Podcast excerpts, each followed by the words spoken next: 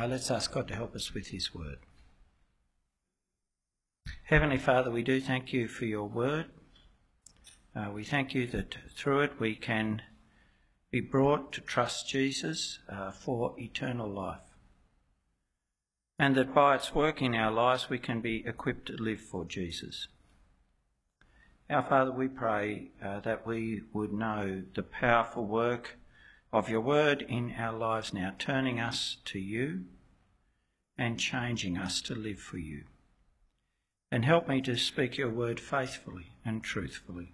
In Jesus' name, Amen.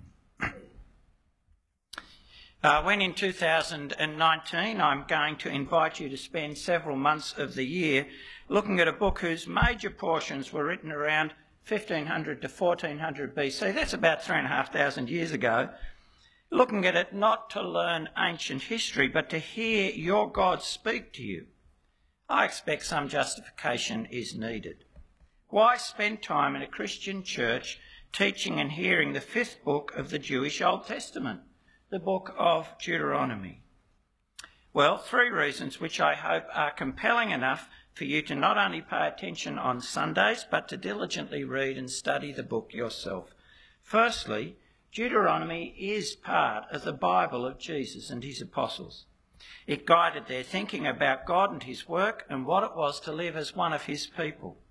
Uh, there are some references uh, there in the handout, and there you see, if you look them up, that Jesus, for example, as the true Israelite, quoted Deuteronomy in the wilderness to silence the temptations of the devil. Paul turned to Deuteronomy to bring out the nearness of salvation through faith in Jesus to us. The author of Hebrews to give comfort and assurance to those persevering in their own journey to the heavenly city through trusting Jesus. Secondly, as part of the Bible of Jesus and his apostles, Deuteronomy is included in the scriptures, those sacred writings that the apostle assures us come from God and will help us know what it is to trust Jesus for salvation and will equip us to be complete, ready for every good work as his follower. As we read and hear Deuteronomy, we should expect to grow in our understanding of Jesus and to be taught, rebuked, corrected, and trained in the life pleasing to God. For these scriptures, as Paul says in Romans 15, were written for us. And so you should come expectantly to this portion of God's word. And thirdly, the content of Deuteronomy should make us keen to study it. For even though the Greek name Deuteronomy means a second law, this book is all about grace. It's about being saved by God's grace, having your hope in God's grace, and how to live as God's people in response to God's gracious initiative in saving us. How to live so that we enjoy and prosper in a relationship with the living God by grace. Grace is the Christian experience of God. It's the heartbeat of our relationship with God through Christ, as you heard in Ephesians. It's by grace that we've been saved through faith in Jesus. And so understanding grace better and how to live as those saved by grace can only enrich our lives as followers of Jesus. Hopefully, as we go through Deuteronomy, you'll actually experience for yourselves the fulfillment of the promise of God about the profit of studying His Word. And that will remove any doubt from your mind about the wisdom of looking at Deuteronomy. And if you're sitting amongst us and you know you're not yet a believer in Jesus, well, understanding Deuteronomy will give you insight into the understanding of God that shaped Jesus and his society. And it will, hopefully, address many of the criticisms of the God of, Old, of the Old Testament. For example, say the place of violence in the conquest of Canaan. Uh, many of the criticisms of the God of the Old Testament that are common in our society.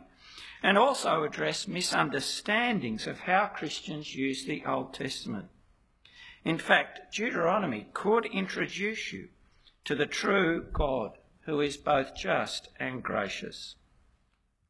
Well, Moses starts the book by setting the scene uh, for the delivery of this series of speeches that makes up Deuteronomy. In verses 1 to 5, he gives us the who, the where, the what, and the when of the book. And then in verses 6 to 19, he places the story of Israel's journey to the border of the Promised Land firmly within the promises God has given to Abraham, Isaac, and Jacob. Promises that are foundational not just to the first five books of the Bible, not just to Israel's history, but to the coming of Christ and the salvation of the world through Christ. Deuteronomy is part of the big story of God redeeming the world. These are the words that Moses spoke to all Israel beyond the Jordan in the wilderness. These are the words spoken by Moses. That's the who. This is the Moses God had sent to Pharaoh to bring his people out of Egypt. The Moses who had guided them through the wilderness, who had interceded for them, who'd brought down from the mountain the two tablets of stone written with the finger of God. But they are not just Moses' words. Verse 3 Moses speaks according to all that the Lord had given him commandment, had given him in commandment to them. It's the Lord, the God who had rescued the people of Israel from Egypt and entered into covenant, that is, into a committed relationship with the people as their God, who is now speaking through Moses. And Moses, it says, is speaking to all Israel. Now, that's a phrase that doesn't just include all the Israelites who were alive at that time. Israel in Deuteronomy is the people, the people who continue over time, generation after generation. The Lord is addressing his people in every generation in Deuteronomy, as we'll see as we go through the book. In fact, whether you're included in Israel, the people of God, depended on your response to God's word given in Deuteronomy. And Moses is making these speeches in a very significant place and time. Where is he speaking? Well, it says beyond the Jordan, in the wilderness, in the Arabah, opposite Suph, between Paran, Tophel, Laban, Hazeroth, and Dizahab. Or verse 5, beyond the Jordan, in the land of Moab. The description of the location brings home both the faithfulness of God and the failure of the people. And here is yet another useless map to add to your record of slides that I have shown you an encouragement to look at the map at the back of your Bible or even to go online and, and find it. Uh, but where are the people? Well, they're not yet in the promised land, but they're actually on the very border of it. On this map, it's the top right hand corner, right at the top. The plains of Moab above the Dead Sea on the east side of the River Jordan. But that is also, it says kind of between, but it can actually mean over against the places listed in, listed in verse 1. Now, they're hard to locate precisely, but they are thought to be locations on the west side of the Gulf of Aqaba. Locations that are actually down, up on that red dot, following the arrow, following the arrow to a place called Kadesh Barnea up there. All right. Uh, that is, there are places on a more direct route into the promised land the route that does run through Kadesh Barnea and up into Beersheba and Hebron.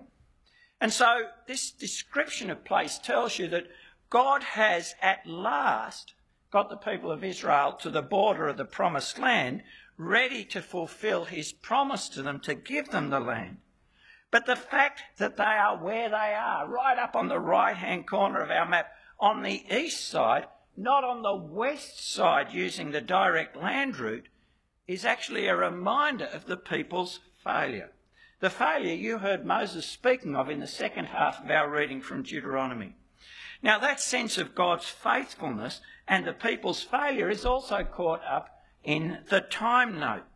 See, verse 2 it says, It is 11 days' journey from Horeb, down there, Mount Sinai, by way of Mount Seir to Kadesh Barnea, in the 40th year on the uh, first uh, day of the 11th month, Moses spoke to the people. So you heard that, verse 2. Only 11 days from Horeb, which in Deuteronomy is the name for Mount Sinai, where God had met with his people after they come out from Egypt. Only 11 days from there up to Kadesh Barnea, from where they could have entered the promised land. They could have walked straight up into the middle of it. Now, it took only three months for the people to get from Egypt to Mount Sinai. And they were only at Mount Sinai for about a year. But verse 3 it is now 40 years since they've left Egypt. And so you're meant to put those numbers together 11 days, 40 years.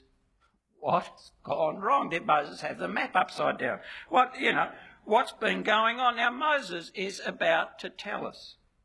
But 40 years was the time God said that the people would wander in the wilderness because of their sin. See, so there's actually a note of encouragement as well as a reminder of sin here because it's saying God had kept his word.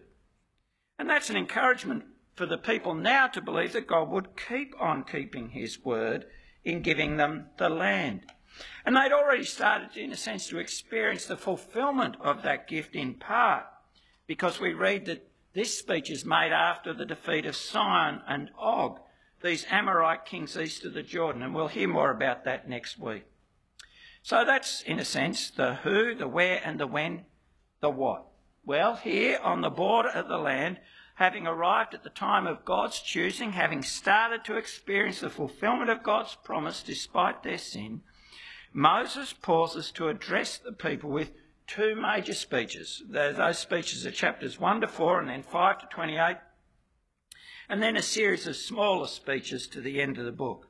And this is described in verse 5 as Moses undertaking to explain this law. Now, while there's quite a lot of commandment and statute in what follows in Deuteronomy, law is probably not the best translation. It's Moses undertook to explain this Torah. Now, Torah, as if you've got Jewish friends, you'll know that's the way they describe the first five books of the Old Testament, the Torah. And it's best understood not so much as law as instruction and exhortation. So Moses is going to give authoritative instruction, a prophetic word from the Lord that contains history, promises, encouragement, reminiscence, as well as commands. And this Torah will give the content of their relationship with their gracious Saviour for the generations to come. Now, this instruction starts with Moses recollecting God ordering the departure of the people from Mount Sinai almost 39 years ago. Verse 6 The Lord God said, Lord our God said to us in Horeb, You have stayed here long enough. Turn, take your journey. And then down verse 8 See, I've set the land before you. Go in and take possession of the land that the Lord swore to your fathers to Abraham, to Isaac, and to Jacob, to give to them and to their offspring after them. And so, leaving Mount Sinai was the start of the journey to the fulfillment of the promise of God to their forefathers to give them the land of Canaan. They leave Sinai at God's command, guided by his promise to the fulfillment of that promise. And now what we'll see is that they are travelling as people who have already started to experience the fulfillment of the promises of God to their forefathers. Repeated in a number of places in Genesis. I've just got Genesis uh, 17, he said. I thought I had Genesis 17 there. I definitely don't. Uh, yeah, this is something you're also getting used to the missing slide. You can look up Genesis 17.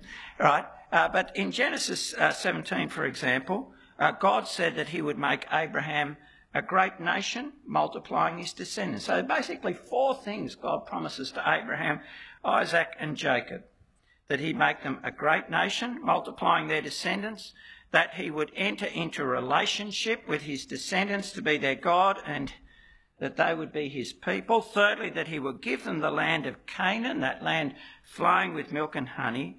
And yes, there was a fourth element to that promise which should never be lost sight of, and that is that in Abraham's descendants, all the nations of the earth will be blessed. Now, the people have already and are experiencing the fulfillment of that promise. Verse 9 verses 9 to 19, as you are listening, it could sound a little like an interruption to the start of the journey. You know, full of practical wisdom about leadership and the principle of delegation, all that kind of stuff. But actually, there is more to verses 9 to 19. Those verses emphasise the faithfulness of God and the structuring of the life of God's people for the journey. We see that in that the people, verse 10, are already a great nation. The Lord your God has multiplied you, and behold, you are today as numerous as the stars of heaven. Now, that's language that recalls what God had said to Abraham in Genesis 15. Look towards heaven and number the stars if you're able to number them. So shall your offspring be. God has kept his promise and multiplied the people in Egypt. And we see in verses 9 to 19 that they are now God's people. God has kept his promise of bringing them into relationship with himself. And so, verse 16 the standard of judgment, where they're told to judge righteously, is the covenant law given to Moses at Sinai, the commands of God, where, well, he says, verse 18, I commanded you at that time all the things that you should do. And the judges are to operate, verse 17, without fear, knowing that the justice they are administering is God's. God is seen as king amongst his people. And he's the ultimate authority who will enforce righteous judgment of his righteous commands. And more as we see here, verse 15, the organisation is not just judicial but military. The men appointed are spoken of as commanders.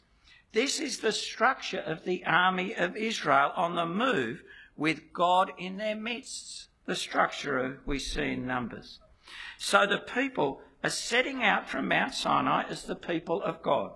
The people whom God has already blessed and entered into relationship with in faithfulness to the promise to Abraham, Isaac, and Jacob. The people who are now directed by God to go and take possession of the land God has promised them. They have experienced God's faithfulness and they travel with God, which makes what Moses recounts next so disappointing and so shocking. They come to the border of the land and they fail to enter. It's a tragic story. So the Lord, verses 20 to 21, says, Go up, take possession.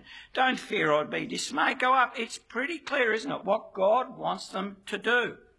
So they send out spies. And the summary of the spies is that actually God's been truthful. This land is no dud. It's a good land as the Lord said it would be. But then they do exactly the opposite of what God, their God, had commanded them. Verse 26 They would not go up. They rebelled, rejected God as their king.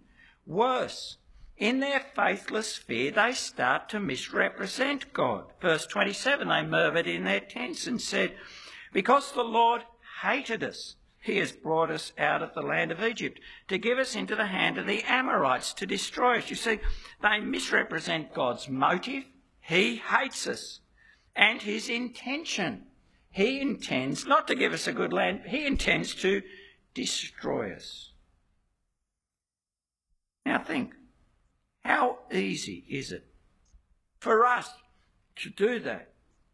To do exactly what they've done when we think that God has asked something of us that's too hard. You know, when Jesus asks us, say, to give up that relationship with that non Christian which is unhelpful, or to forgive that person who has hurt us and repented, or to keep our word well, it will, where it will cost us, or even just to pay our tax. And we hear what Jesus says and we think, if I did what he said it would ruin me. It'd break my heart. Then we start to say, Jesus wants to ruin me. He doesn't want my happiness. He wants my unhappiness. And I can't do it. God really doesn't care. Oh, if he really loved me, he wouldn't ask that of me. Have you ever heard those words? Perhaps spoken in your own heart. And they did think that what God was asking of them was just too hard. Verse 28. Our brothers have made our hearts melt, saying the people are greater and taller, the cities are great and fortified, the sons of Anak are there. You know, they're saying this is too hard. The, the people are stronger, where extra weight and height gave significant advantage in the warfare of the day. They're better organised. They've got sophisticated cities with defences even the Anakim, of whom you'll hear more next week, giants of fabled strength. Now Moses pleaded with them not to give way to fear. Then I said to you, Do not be in dread or afraid of them. The Lord your God who goes before you will himself fight for you, just as he did for you in Egypt before your eyes and in the wilderness, where you have seen how the Lord your God carried you, as a man carries his son, all the way that you went until you came to this place. Moses reminds them that they've already experienced the Lord fighting for them in Egypt, destroying the much more formidable army of Egypt. And they'd experienced his fatherly care in the wilderness. He had carried them like a father carries his son. How could they think that he hated them? How could they think that he did not love them? They'd experienced his provision, protection, and guidance in their journey. But, verse 32, they would not believe. That was their core problem. They wouldn't trust God who had shown them his love and power. And actually, isn't that the core problem in all our disobedience of Jesus? It's our unbelief. But our faithless fear is even less justified, isn't it? I mean, when we disobey Jesus, we are not trusting the love of God. We're not trusting the love of the Father who gave his Son for us, or the love of the Son of going and going to the cross for us. And we're not trusting in his power, the one who has all authority, power even over death. Now, brothers and sisters, we have to recognise that every knowing disobedience of Jesus is actually a rejection of the truth of the gospel that Christ died for our sins and he rose again. And we should repent of that urgently, for such rebellion was and is disastrous.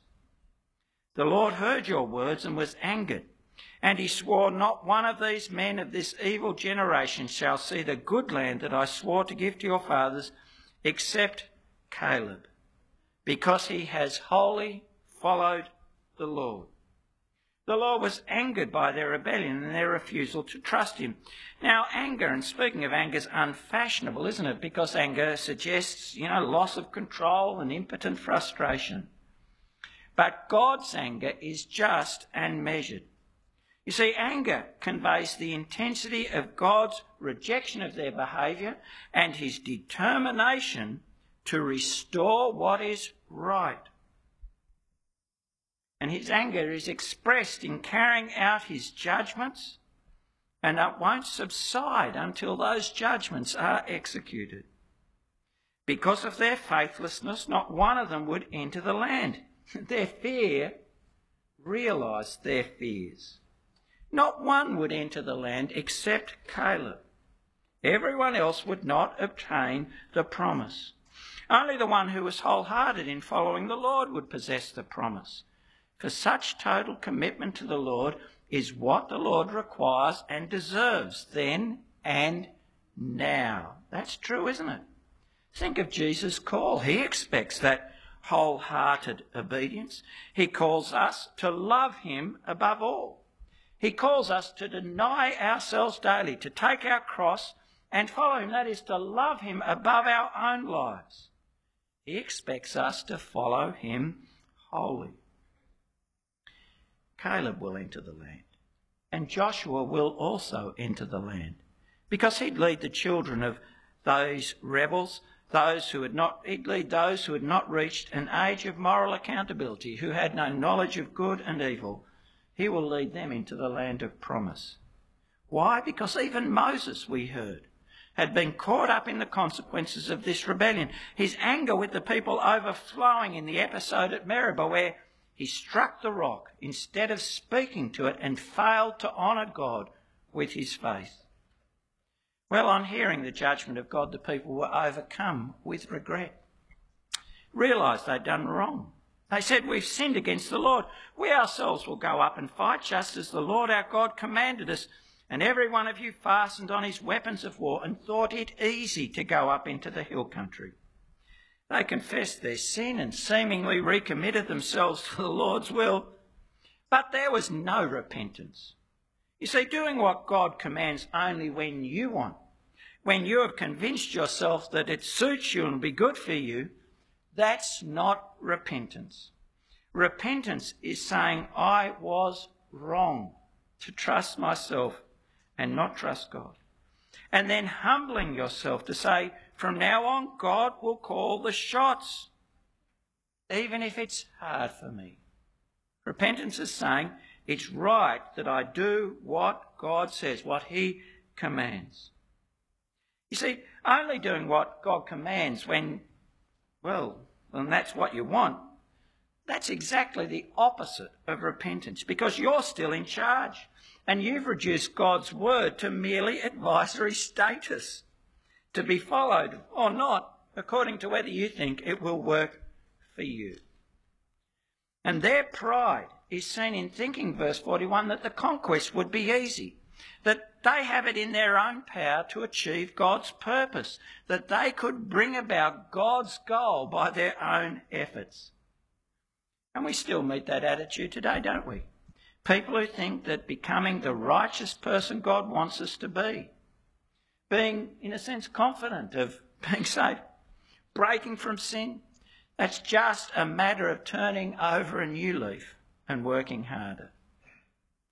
That you can live the life God requires easily. Without costly commitment to Jesus as Lord, without new birth and the power of the Spirit to put the de- to death sin in our lives and in our hearts. People still have that attitude. But you see, such presumptuous rebellion is disastrous, as God warned it would be. Without God in their midst, without God with them, they can't bring about the fulfillment of the promise of God. You and I cannot realize the promises of God to us in any other way than God's way. Their action was just more rebellion, more insolence, bringing more death. The attempt to live pleasing to God by your own works, where you decide what pleases God and rely on yourself, that's just more rebellion, more insolence, bringing more death too. Well, here we are, 40 years later, as it were, on the border of the land of promise. And here Moses tells them, reminds them of this miserable tale of faithless failure.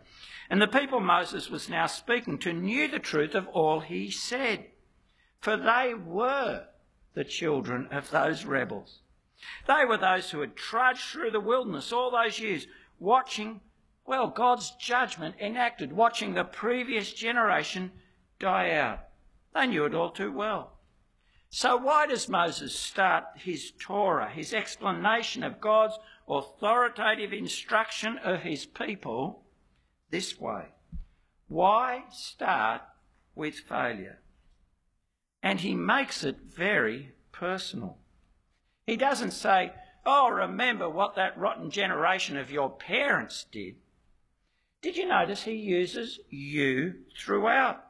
as if they, his audience, were involved in this. He says, You rebelled.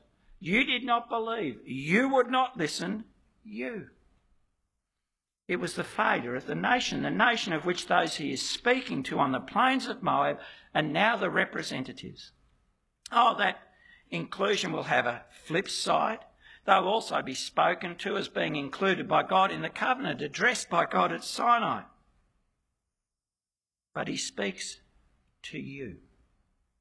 Yeah, we might have expected Moses to want to give them, you know, a real motivational pep talk at this stage. You know, you're the ones who've made it. You've endured. You've got what it takes. But actually, Moses leaves them in no doubt of their unworthiness as a nation to inherit the fulfillment of the promise. That if it had just been left up to them, they would have no hope and that's a theme he'll return to at the end of the book, chapters 30 on. Now, it seems hard, doesn't it, on them? Hard. But starting with a reminder of failure is good for them and it's good for us today. Yeah, believers in Jesus have received great promises in Jesus. And believing the gospel, we now enjoy fulfillment of some of them, don't we? Forgiveness, the gift of the Spirit, incorporation into the visible church. But we know that the fullness of what is promised awaits us. Yes, we've been promised the resurrection of our bodies, the new heaven and earth, citizenship of the heavenly Jerusalem. And so, in a sense, we are like these Israelites on the border, waiting to cross over into our inheritance and uncertain of when that will be. And Moses, starting with failure, reminds us of three things. Firstly, only God can bring about what he has promised, and without him, we can do nothing. Oh, and God will bring about what he's promised his way. We cannot realise God's good purposes for us by ourselves. Oh, many have tried, many have tried to build heaven on earth their way to complete disaster. All our hope is in trusting our God, listening to Him, and doing what He says. Starting with disaster reminds us that there's no other way to inherit eternal life than responding to the word of God's Son Jesus with the wholehearted faith He calls for. So if we want to make it, we've got to keep trusting Him. And secondly, starting with failure makes God's grace prominent. You see, this record of failure reminds the first hearers that they are only on the border, only coming to the fulfillment of the promise because of God's grace, His free, generous, forgiving kindness to them not because of any wisdom or virtue or strength they may have. That's right, it's, it's grace from beginning to end, isn't it? It was God who freely, graciously called their forefather Abraham. There was no compulsion or obligation on God to call Abraham. It was God who then graciously made those great promises to Abraham, Isaac, and Jacob, whose fulfillment they are looking forward to. Oh, it was God who then graciously rescued Abraham's descendants from Egypt. It was his initiative and power the whole way. Oh, yes, and it was then God who graciously entered into covenant relationship, committed relationship with Abraham's descendants, Israel, at Mount Sinai. And it was God who had pardoned them and not destroyed them completely when they'd rebelled at Kadesh Barnea. Their being on the border was all of grace. God's grace mediated through his prophet Moses. And knowing that is good for them, for their confidence in possessing the land could only rest on God's grace, his continuing gracious commitment to them, not on their own strength or virtue. You see, the land had not become easier to possess in the intervening years, only harder. Here's Moses, again, giving his pep talk. He's a great encourager, Moses. Here you are, Israel. You're to cross over the Jordan today to go into dispossess nations greater and mightier than you. Cities great and fortified to heaven. A people great and tall, the sons of the Anakim, whom you know and of whom you have heard it said, Who can stand before the sons of Anak? You think Moses? Moses probably wouldn't have done well on the motivational circuit, would he? Right? Right? They, say they still face a people strong and mighty with well defended cities and well organised societies. Without God, as they've already demonstrated, they could not win. And how could they know they could rely on God? Well, it was not because of their goodness or obedience. You read Numbers, it is so plainly imperfect. Now, they could rely on God only because of His grace experienced in his continuing, generous, faithful love to them imperfect people. Only faith in the gracious, faithful God would give them confidence to go out and take possession of what he had promised. And isn't it good as believers in Jesus for us to hear of God's grace, for God's grace to be made prominent in Deuteronomy 1? Isn't it good for us to keep God's grace, His free kindness to us in Christ, prominent as we look to possess what our God has promised to us? You see, we need to remind ourselves that the gospel says we all start with failure. Isn't that right? We start by confessing that we're sinners, rebels, dead in our sin, as you heard in Ephesians 2. That we are saved by grace not by our virtue or wisdom, saved by grace. Of course, none of our following of Jesus has been perfect since that day we first believed, has it? I mean, that's why we remind ourselves uh, of that truth by confessing our sins together when we meet. And if you if you think that's not true of you, if you think since the day you believed you've led a perfect life, well, come and talk to me. And I'll go through Matthew 5 to 7. You know, you look at a woman with lust in your heart that you're yes, oh, right. It's grace from beginning to end, isn't it? It's grace that sent Jesus the Son to die for us. It's grace that called us to trust Him in the gospel. It's grace that's convicted us of the truth of the gospel in our hearts. It's grace that's patiently persevered with us, forgiving us and changing us. And it will be grace that will raise us to the new heaven and earth at the last day. Remember what Newton wrote, Amazing Grace? That should have been Israel's anthem. It is ours. Remember what he said? It's grace that's brought me safe thus far, and grace will lead me home. If you and I are going to be confident of inheriting what is promised, the resurrection, the new heaven and earth, our confidence must be in God's grace to us in Christ, not in ourselves. And thirdly, this reminder of failure makes the response we must make to God's grace if we're going to come to the resurrection very clear. Because the consequences of faith and faithlessness are very plain in Deuteronomy, aren't they? Only faith in the promise of God, faith in the God who makes the promise, will inherit. It's true for them and it's true for us. Only faith in God's promise to us in Christ, faith in the gracious saving God will inherit. Only faith that is real, the faith that repents and obeys. Not the mock faith that masquerades as Christian faith, but it's really only a faith in your own judgment, only doing what seems, well, to make sense to you. No, that's not real faith. No, it's only the faith that repents and obeys. We need to hear that because we are all prone to fear the consequences for ourselves of following Jesus, to fear the consequences of doing what he says. I mean, we look into our future, don't we, sometimes, and we anticipate. We see loss of friendship, or loneliness in marriage, or perhaps never being married.